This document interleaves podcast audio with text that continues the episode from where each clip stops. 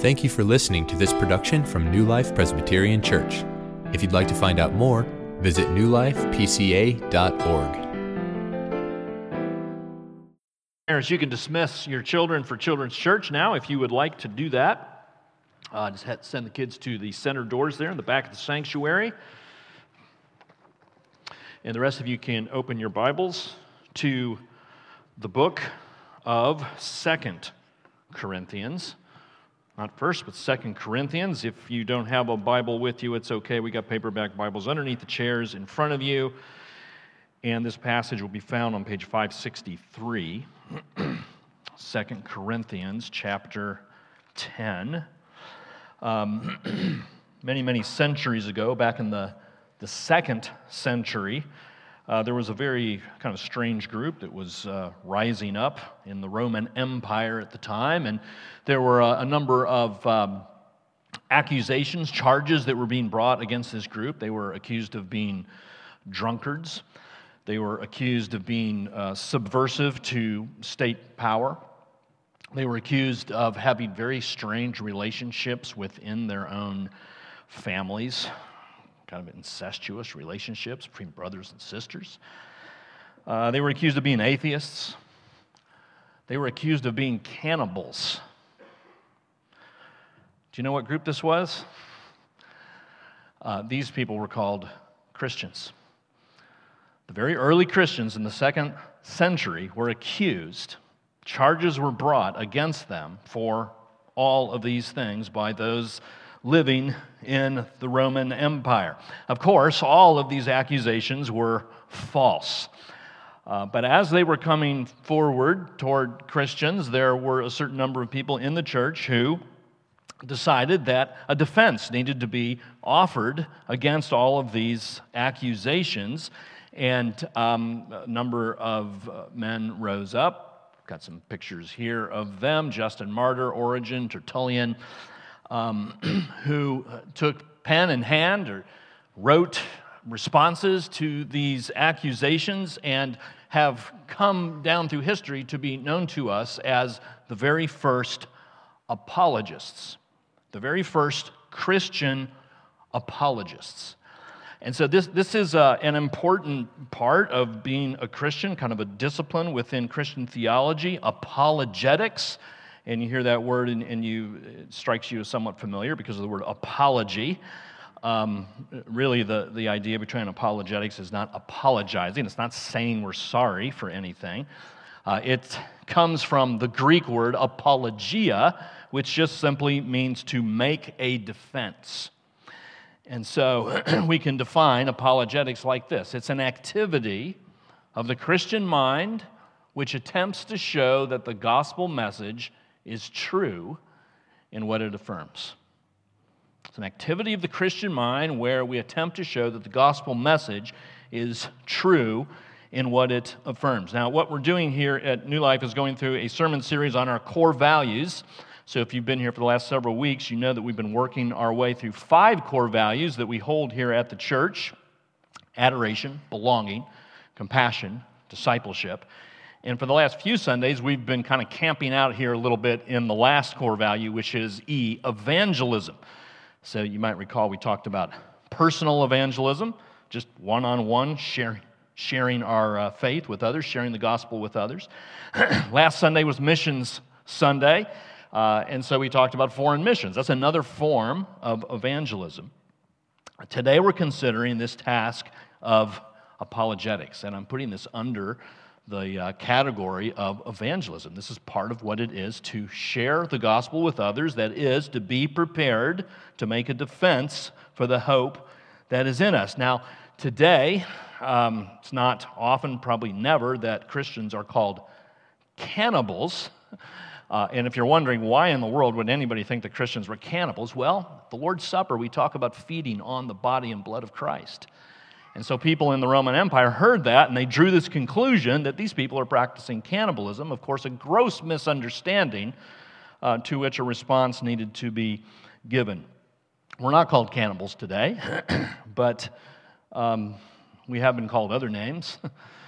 Uh, there are those who would say we're hypocrites, that we're self righteous, that we're sexist, that we're racist, that we're irrational, that we believe in a fairy tale. Are you ready to defend your faith against these kinds of accusations? That's what apologetics is. And that's what we need to consider here this morning. And so we have this text in 2 Corinthians 10 that's going to lead us into a consideration of this task of apologetics. So if you're able to stand, please do so. And let me read uh, just the first five verses of this text. This is the Apostle Paul, under the inspiration of the Holy Spirit. He's writing this letter to the church in Corinth. Uh, he's written one before, that's 1 Corinthians. Now, this is the, the second one. He may have written more, but these are the two that are in the canon of Scripture for us, 2 Corinthians 10. So here's what Paul says He says, I, Paul, myself, entreat you by the meekness and gentleness of Christ. I, who am humble when face to face with you, but bold towards you when I am away, I beg of you that when I am present, I may not have to show boldness with such confidence as I count on showing against some who suspect us of walking according to the flesh. For though we walk in the flesh, we are not waging war according to the flesh. For the weapons of our warfare are not of the flesh, but have divine power to destroy strongholds. We destroy arguments and every lofty opinion raised against the knowledge of God and take every thought captive to obey Christ. Holy Spirit, would you please come and open our hearts and minds to behold wonderful things in your word? In Jesus' name we pray. Amen. You can be seated. okay, so uh, perhaps some of you are uh, you know, really into apologetics and you've done a lot of reading and, and thinking in, in, this area. For some of you, this might be the, the first time that you've even heard the, the word uh, apologetics.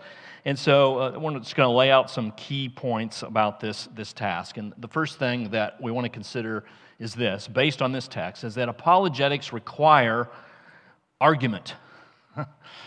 okay, now that might not sit so well with you. Maybe that word rubs you the wrong way a little bit. Argument, particularly in the uh, culture that we live in now where so much arguing is going on, politically speaking, anyway. Uh, the scripture does warn us against being argumentative. That's not what I'm saying. I'm not encouraging us to be argumentative. In fact, Proverbs says this The beginning of strife is like letting out water, so quit before the quarrel breaks out. Um, we're not to be looking for an argument. When you see an argument kind of developing, it's kind of good in most cases to kind of pull back. So th- that's not what I mean. I don't mean being quarrelsome. By, by argument, what I mean is this. I mean, another way to define argument is just to say that it's a process of reasoning.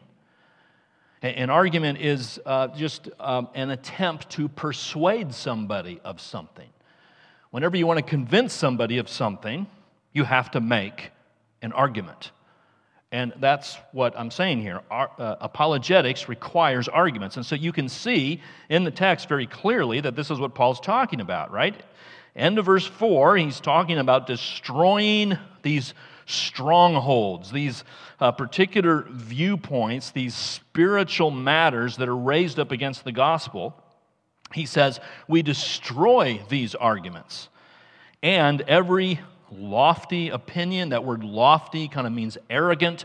Every arrogant opinion that is raised up against the knowledge of God, what Paul is saying here is that I want to attack those arguments through his own arguments to refute or to show those arguments to be false. So this is, this is Paul's intention here in, in this passage. So let, let, me give you a little background. Here, here's what's going on. Here's why Paul is saying this. Paul is an apostle. Now, an apostle is somebody who has been appointed, kind of set aside by Jesus for the specific purpose of carrying the gospel into the world. So, an apostle is a messenger, so to speak. There were only a handful of apostles, and Paul was one of them. He was chosen for this purpose that he would teach the gospel, preserve the gospel, preach the gospel.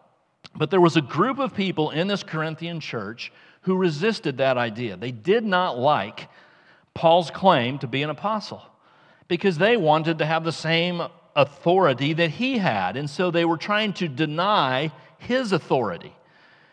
And so there was this conflict here between Paul and this group in Corinthian, in, in Corinth. And so what Paul is saying here is I'm, I'm prepared to bring a response to these arguments that are brought against my claim to be an apostle. Now, that, that might sound like it's kind of a personal vendetta for Paul, and that's not it. I don't think Paul here is defending himself. It's not like Paul is on some ego trip here and he wants to have authority and power. That's not it. It's that Paul knows that he has been set aside for this very specific purpose for preserving the purity of the gospel. And if there were all of these different people rising up claiming to be apostles, you'd have a completely watered down, corrupted, and distorted gospel. And so, what Paul really wants to defend here is not himself, but the gospel, because he has been set aside for that very purpose. So, Paul is ready to, to engage in arguments to destroy strongholds. Now, this challenges a very common idea that some people have about Christianity. Because there are many who think that Christianity is just, it's all about the heart. It's all about the emotions. It's all about how we feel about God. It's all about this sense that Jesus is, is with me. And that if we kind of get into intellectual things and arguments, that somehow that's going to interfere with the spirituality of my faith. That's, that's a kind of a, a common thought among some. And you know, there, there is some truth to that, quite frankly, and certainly we don't want to deny that Christianity is a religion of the heart, of the emotions. It is. I mean, we should have a heart for the Lord. That's absolutely true. But Christianity is also a religion of the mind, friends. That This, what we believe in, is an, it's an intellectual religion. It is. It's not only that, but it's not less than that. It's a philosophy of life. And so, if we look at scriptures, we'll see things like this. Jesus says this You shall love the Lord your God with all your heart, with all your soul, and with all your mind. It's not just about the heart, it's about the heart and the mind. Paul later in Romans says this Do not be conformed to this world, but be transformed by the renewing of your mind, the way you think. If you look back to our text, look at verse 5 here. Paul talks about destroying these arguments and every lofty opinion raised against the knowledge of God to take every thought captive, taking your thinking captive to Jesus. There is an intellectual task involved in defending the faith and in being a Christian. And so these early apologists, they, they were prepared. They thought very carefully uh, about how they were going to defend the faith. So, for instance, um, there was this charge against the early Christians that they were atheists. Now, that, that might sound, how could that be also? You know, how could people accuse Christians of being atheists? Well, the reason was because back in the second century, people would worship idols that were made of stone and gold and, and, and precious metals, and they would build this kind of, uh, you know, this, this idol that they could touch and feel and bow down to it. But the Christians came and said, no, we don't, we don't worship physical items. We don't worship anything in the creation. We worship the Creator. And we worship a God who is invisible, actually. But the people in the Roman Empire didn't understand that. They, they said, You Christians, you worship an invisible God. To them, that was the same as worshiping no God. And so you're atheists. But these early apologists, they thought about how to, to reply to this. And they said, in their writings, they said, Well, this is very interesting um, that you have these gods that you've built with uh, stone and gold, and you kind of set them up in your homes or in certain places, um, and, and that, um, that you have to be concerned that actually somebody might come and steal those, those idols of yours. And so you got to set up people to protect your idols from being stolen. Now, how is a God that needs to be protected from being stolen, how is he going to protect you? That was their argument. They said, See, we worship a God who is in control of all things and who can protect us. We trust him to protect us. But your little idol pole is not going to protect you because, in fact, it needs to be protected itself. So there was another accusation this idea that uh, the Christians were subversive, that they were against the state. Now, the reason why that accusation was brought forth is because Christians were known to worship a king. And that king's name was not Caesar, that king's name was Jesus. And so when people heard about these Christians worshiping a different king, they thought, oh, so that means you're against the state. You want to bring down the emperor. You're subversives. You're dangerous. You're insurrectionists. You're revolutionaries. And the apologists had a response to that. And they said, and they just had to be willing to take the hit for this, and some of them did. And they just said, you know what? It's true. We will not worship your emperor. We're not going to do it. But we will serve him. We will be good citizens. And you know what? The best way that we can serve your emperor is to pray for him, to pray for the one true God, to bless that emperor, to rule over us in a righteous and just way. We'll pray for your emperor. That's our way of serving him. And that's what makes us good citizens. But the citizens of the Roman Empire, some of them didn't buy that argument. Some, the early Christians, of course, paid with their lives. But so you can see this task of apologetics was, was going on in the early centuries. It's been going on throughout all of history, and it's going on today. There's always going to be questions, accusations, charges that we need to answer. People are going to say, You think Jesus is the only way to heaven? That is so intolerant. People are going to hear us say that marriage is between a man and a woman, and they're going to say that is so hateful. And people are going to hear us say that we believe in one God who has created all things, and people are going to say that is so anti science. So, how do you respond to this? Do you feel like you're ready in the workplace, in your family, with your friends to respond? Now, I, I, know that there are concerns that might be raising in your mind here about this whole task of, of apologetics, because f- for some, again, it just seems so intellectual. Uh, and I, I, know that for many of us, we just think, I, I don't know how to answer all these questions. I, I don't. I don't even know where to begin. And I'm just not an educated person. I'm just not that heady. And so, you know, I, am sympathetic to that. um, you know, not everybody is designed in the same way. Not everybody has the same uh, intellectual capacity as everybody else. So I, I just want to respond to that with this that the, the whole task of apologetics is indeed primarily spiritual. And you can see Paul talk about this. If we go back to the text, if you look at the end of verse 3, as he's talking about these arguments, he says, We're not waging war according to the flesh. In other words, the real war here, what Paul is saying, the real war here is not a, a humanly speaking thing that is dependent entirely on me. It doesn't depend on my intelligence and my charisma and my charm and all of my creative arguments. It's not, in essence, a battle with the flesh. Instead, what does he say? Uh, that we're talking about. Um, uh, the weapons of divine power in verse 4 that destroy strongholds. He, he's, he's referring to spiritual weapons. He's referring to the power of the Word of God. He's referring to the power of the Holy Spirit. He's referring to the power of the gospel. Paul understands that those are the weapons ultimately that he has to rely upon. Right? Zechariah chapter 4 says, Not by might or by power, but by my Holy Spirit. And Romans 1, Paul says that I'm not ashamed of the gospel because it is the power of God for salvation to everyone who believes. Paul says later, nobody says Jesus is Lord except by the Holy Spirit. And so let's not minimize the, the spiritual component here. If anybody is going to be converted and convinced that Jesus is Savior and Lord, that's a work of the Holy Spirit.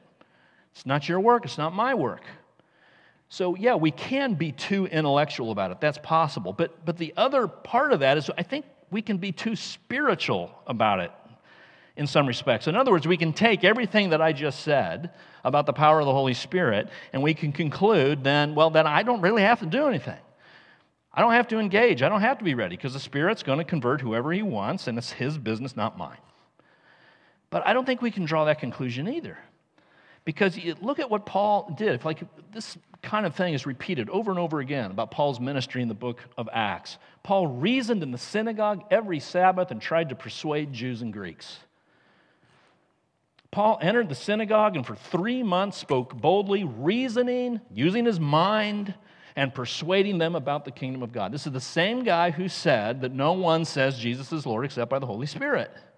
This is the same guy who says that his confidence is in the gospel because only the gospel is the power of God for salvation. And yet he still went into the synagogue and reasoned and debated and brought forth his arguments and tried to persuade and convince people that Jesus is Lord. Now, it's also true, though, that you and I are not the Apostle Paul. We're not gifted like Paul, and there's not an apostle in this room. Uh, Brian and I are not apostles. We're pastors, we're elders, we're not apostles. There are no more apostles today. So, Paul had a very specific role in a very specific time. And so, I'm not suggesting that we all got to go find a synagogue and go in and start arguing with Jews. That's not what I'm saying. but what I'm saying is the same guy who was relying on the Spirit also used his intellectual abilities to reason to seek to persuade people to believe. But at the same time, we can look at other passages like these. 1 Peter 3 talks about always being prepared to make a defense to anyone who asks you for a reason to the hope, for the hope that is in you. That's not written to apostles, that's written to you and me. Jude 3, I found it necessary to write, appealing to you to contend for the faith that was once for all delivered to the saints. To contend, to make a case, to make an argument for the faith. That's not written just to apostles, that, that's written to you and me. So there's a responsibility that, that we have to make an argument for Jesus. And part of our responsibility here as leaders and elders of this church is to get all of you ready for that. and so that's part of what we seek to do with all of our discipleship ministries. Our equip groups are kind of getting you ready. Sunday morning worship every Sunday as we look to the scriptures, we're kind of trying to get you ready. And I want to let you know about an event that we have on our calendar coming up in the fall, um, our first apologetics conference. November 4 and 5, it's Friday night and Saturday. Uh, Dr. Paul Copan is going to be here. He's a pretty well known apologist, author, theologian. Uh, and uh, Dr. Jim Spiegel, who many of you know, used to be a member here at New Life, lives in Bloomington now. So Jim's going to be here speaking as well. Um, we got a lot of details yet to work out, but we got our dates, we got our speakers. Um, so you can all put this in your calendar uh, right now and uh, be prepared to come November 4 and 5. So that's the first point. Apologetics require argument. But the second thing I want to show you is that apologetics also require a, a particular attitude. A particular kind of attitude. There are there are great benefits to apologetics. One of those is that it, it will make us bolder in evangelism. You know, if we're more confident that we can answer certain questions, we'll be more likely to enter into discussion. Uh, another benefit is that it can really strengthen your faith. I mean, there is this kind of unintended consequence. We study and we get ready to answer arguments that others have, and we find that the arguments and questions that we have are getting answered.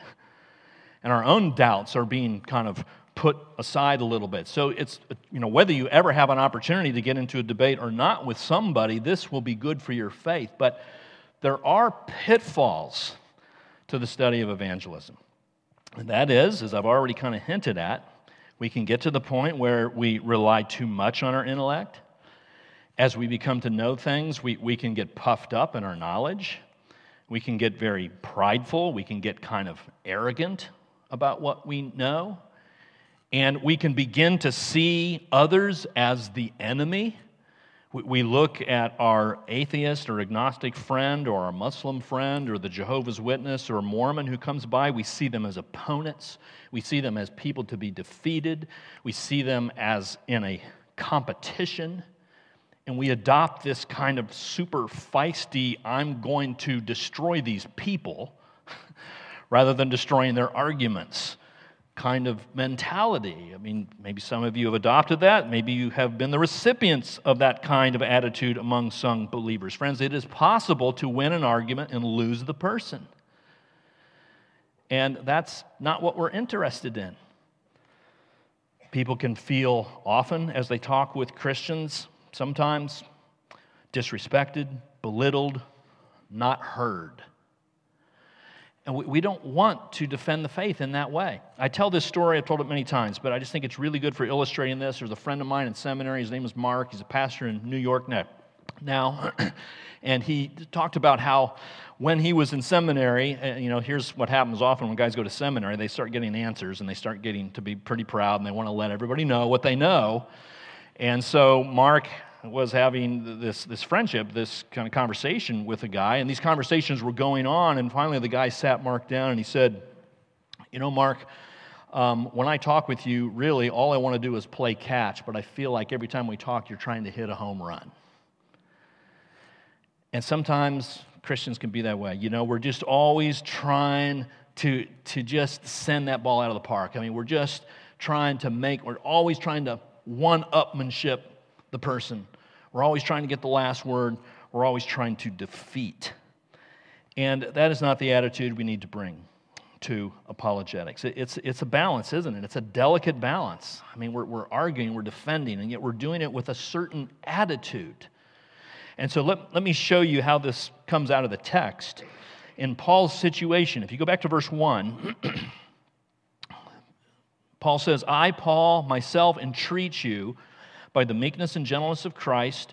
And then he says, I who am humble when face to face with you, but bold towards you when I am away. So, what, what Paul is doing there is he is, he is paraphrasing the critique that has been coming to him from the Corinthians. He's kind of quoting them in, in kind of a, a general way. In other words, what he's saying is here's what you say. Corinthians. You say that I'm humble when I'm face to face with you, but I'm bold when I'm away.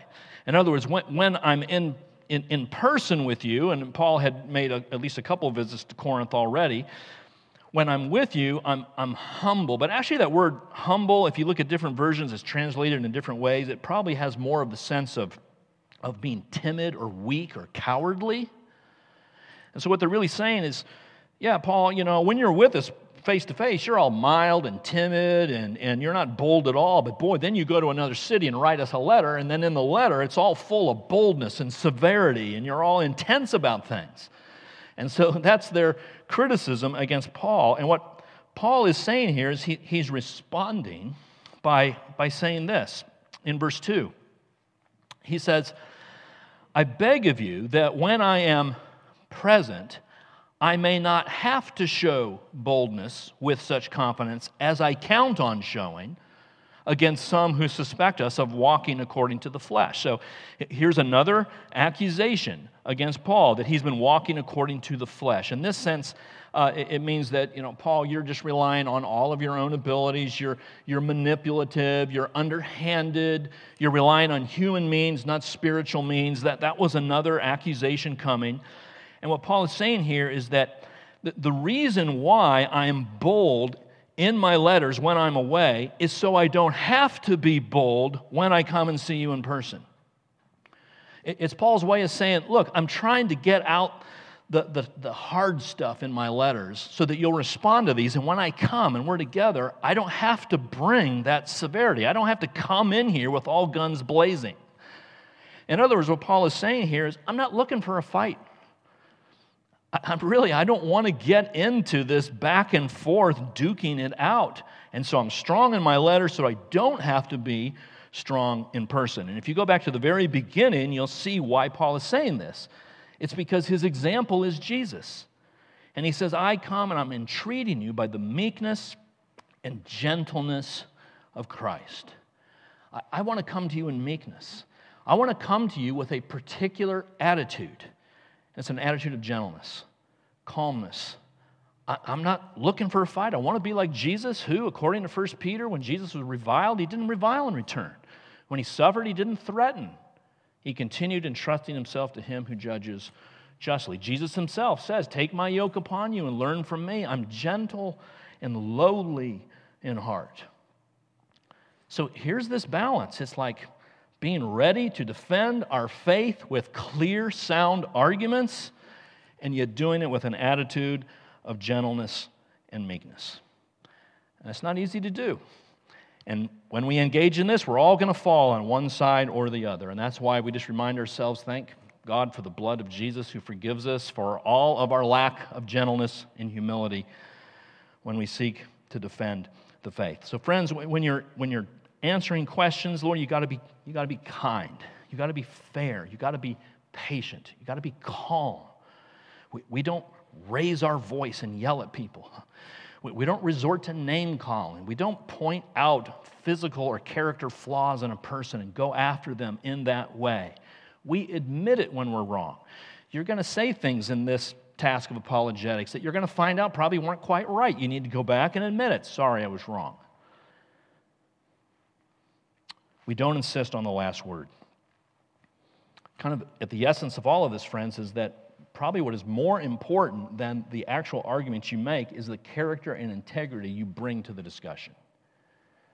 Do people see you as a, a humble, godly person? So, T.S. Eliot, great uh, um, poet, maybe, I don't know if you knew that he was a believer, but was. Greatest proof of Christianity is not how far a man can logically analyze his reason for believing, but how far in practice he will stake his life on his belief. That's the most powerful apologetic staking your life on what you believe to be true about the gospel. So there's an attitude that we have to bring, an attitude that Paul was bringing to Corinth here gentleness and meekness, even as he was ready to destroy the strongholds against him.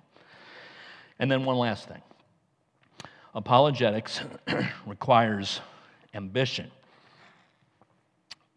Ambition. By ambition, I mean a particular goal that there's a goal that we're seeking. When we're engaged in apologetics, what we want to see is people bow the knee to Jesus as Lord.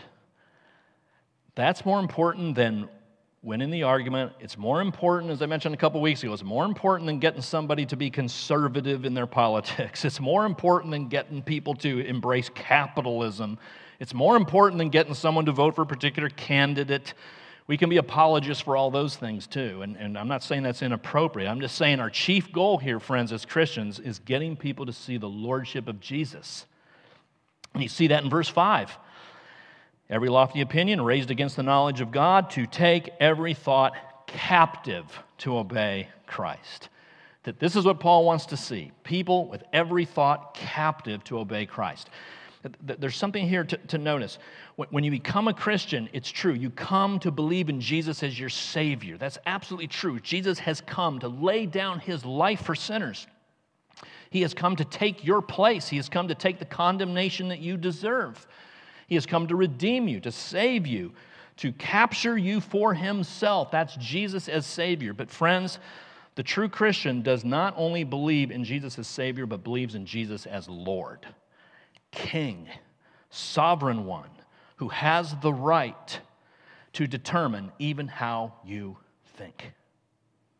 That's what this is saying. We want to take every thought captive to obedience to Christ. So, the way you think about all things, the way you think about the money that you have, the way you think about your identity in this world, the way you think about issues related to sexuality, the way you think about politics. It all needs to be brought under the lordship of Jesus. That's, that's the way Christians live. We don't just call Jesus our Savior, we call him our Lord. And what makes Jesus Lord is the fact that he was resurrected from the dead on the first Easter morning. And that's what we're going to celebrate, of course, next Sunday, the resurrection of Jesus. That's where his right to rule ultimately is based. And so here, here's what I'm going to do as we get ready to bring this to a close. I'm going to make an argument here for the truthfulness of the Christian faith based on the resurrection of Jesus. Okay? So let's, we're, we're going to put on, put, get our minds back in, in, in roll here. And, and here's the argument that I'm going to make. Okay, it goes like this If if a person, by his own prediction, is raised from the dead, then that person would possess all authority in the matters to which he speaks. If a person predicts that he's going to be raised from the dead and actually is raised from the dead, that person would have all authority in the matters to which he or she speaks. Now, I'm saying the person predicts that he's going to be raised from the dead because there are cases where somebody dies for a while clinically dead and they're kind of resuscitated. That's not what I'm talking about. I'm talking about someone who, who says, here's what's going to happen. All these things are going to happen, and I'm going to die, and then at this time I'm going to be raised from the dead. I mean, if somebody says that and then it happens, you're got to be like, wow, who, who is this? And, and, and not only that, if I could just add another element, if also that person is claiming to be God in the flesh and all these things come true and he's raised from the dead, that, that person has all authority in all matters to which he speaks. That's the first premise. Second premise is this Jesus Christ predicted exactly how he was going to die and said he would be risen from the dead and claimed to be God, and that happened. Okay, those are the two premises. If someone predicts that he's going to be risen from the dead, he has all authority. Jesus Christ predicted that he was going to be risen from the dead, and he was. Therefore, Jesus Christ has all authority in all matters to which he speaks. That's a sound argument. That's a sound argument. And in fact, it's exactly what Jesus says. This is after his resurrection, Matthew 28. All authority in heaven on earth has been given to me because of his resurrection. And so, friends, what this means, if we follow that argument, and Jesus indeed has all authority, that when God, uh, when Jesus says God exists, that's got to be true. When Jesus says there's heaven and a hell, that's got to be true too. And when Jesus tells you that marriage is between a man and a woman, that's got to be true. And when Jesus says that he is going to lay down his life to pay the penalty for your sins, and if you will believe upon him, you'll have eternal life, that also has to be true. Because he has all authority, as proven, demonstrated in his resurrection. That's my Easter apologetic. And so you can come to me afterward and tell me if, if you buy that argument or not. I think it's sound. Um, so tell me about that. But uh, all of that, all of that is going to depend, of course, there's an assumption there, I understand, on the reliability of the documents that tell us that Jesus was resurrected from the dead. That's the Gospels. And, and so, okay, we got to do, do some work there, perhaps. But if the Gospels are reliable, then we can believe on that. And so, for that reason, and because of the central importance of the Gospel, as we're bringing this sermon series on core values to a close. We will begin in May, May 15th, a study of the Gospel of Mark. So that, that's where we're headed next uh, in our Sunday morning sermon series. We're going to hear from Pastor Brian, Andrew, and uh, uh, Brandon Buller actually coming back uh, on May 8th. So we'll be hearing from them for the next few Sundays. But let, let me just close. I just want to give you some reading materials as we're kind of talking about the, the use of the mind. Um, a couple good books on defending the scriptures, defending the reliability of the Gospels. Can we trust the Gospels? A guy named Peter Williams, very good, short, very easy to read. Uh, historical reliability of the Gospels. Uh, Craig Blomberg, a little, high, little harder to read, but, but not too tough. I recommend those both. And then just books on defending the faith. Of course, Mere Christianity by C.S. Lewis, you know, classic. If you haven't read that, you really need to. Uh, Reason for God, Tim Keller, also, also a classic uh, but others um, that have come out uh, more recently. Why God Makes Sense in a World That Doesn't. Uh, Dane Ortlund, I just finished reading it. Outstanding, very good. Confronting Christianity by Rebecca McLaughlin. Uh, Making Sense of God, different than Reasoning for God. Making Sense of God, a, another book that Tim Keller has written. Also, very good. Let me recommend those to you. So, friends, let, let's use our minds. Let's use our minds in full dependence upon the Holy Spirit that we might be ready to give a defense for the hope that is in us. Father, thank you for uh, speaking to us in your word. Thank you for your apostle Paul and all that he wrote down for us under the inspiration of your spirit. And I do pray, Lord, that. Uh, that we would be ready, that we wouldn't be intimidated and fearful, that we would trust in the power of your gospel and your spirit, uh, but that we would do all in our power with the gifts you've given us to contend for the faith as you've called us to do. In Jesus' name we pray. Amen.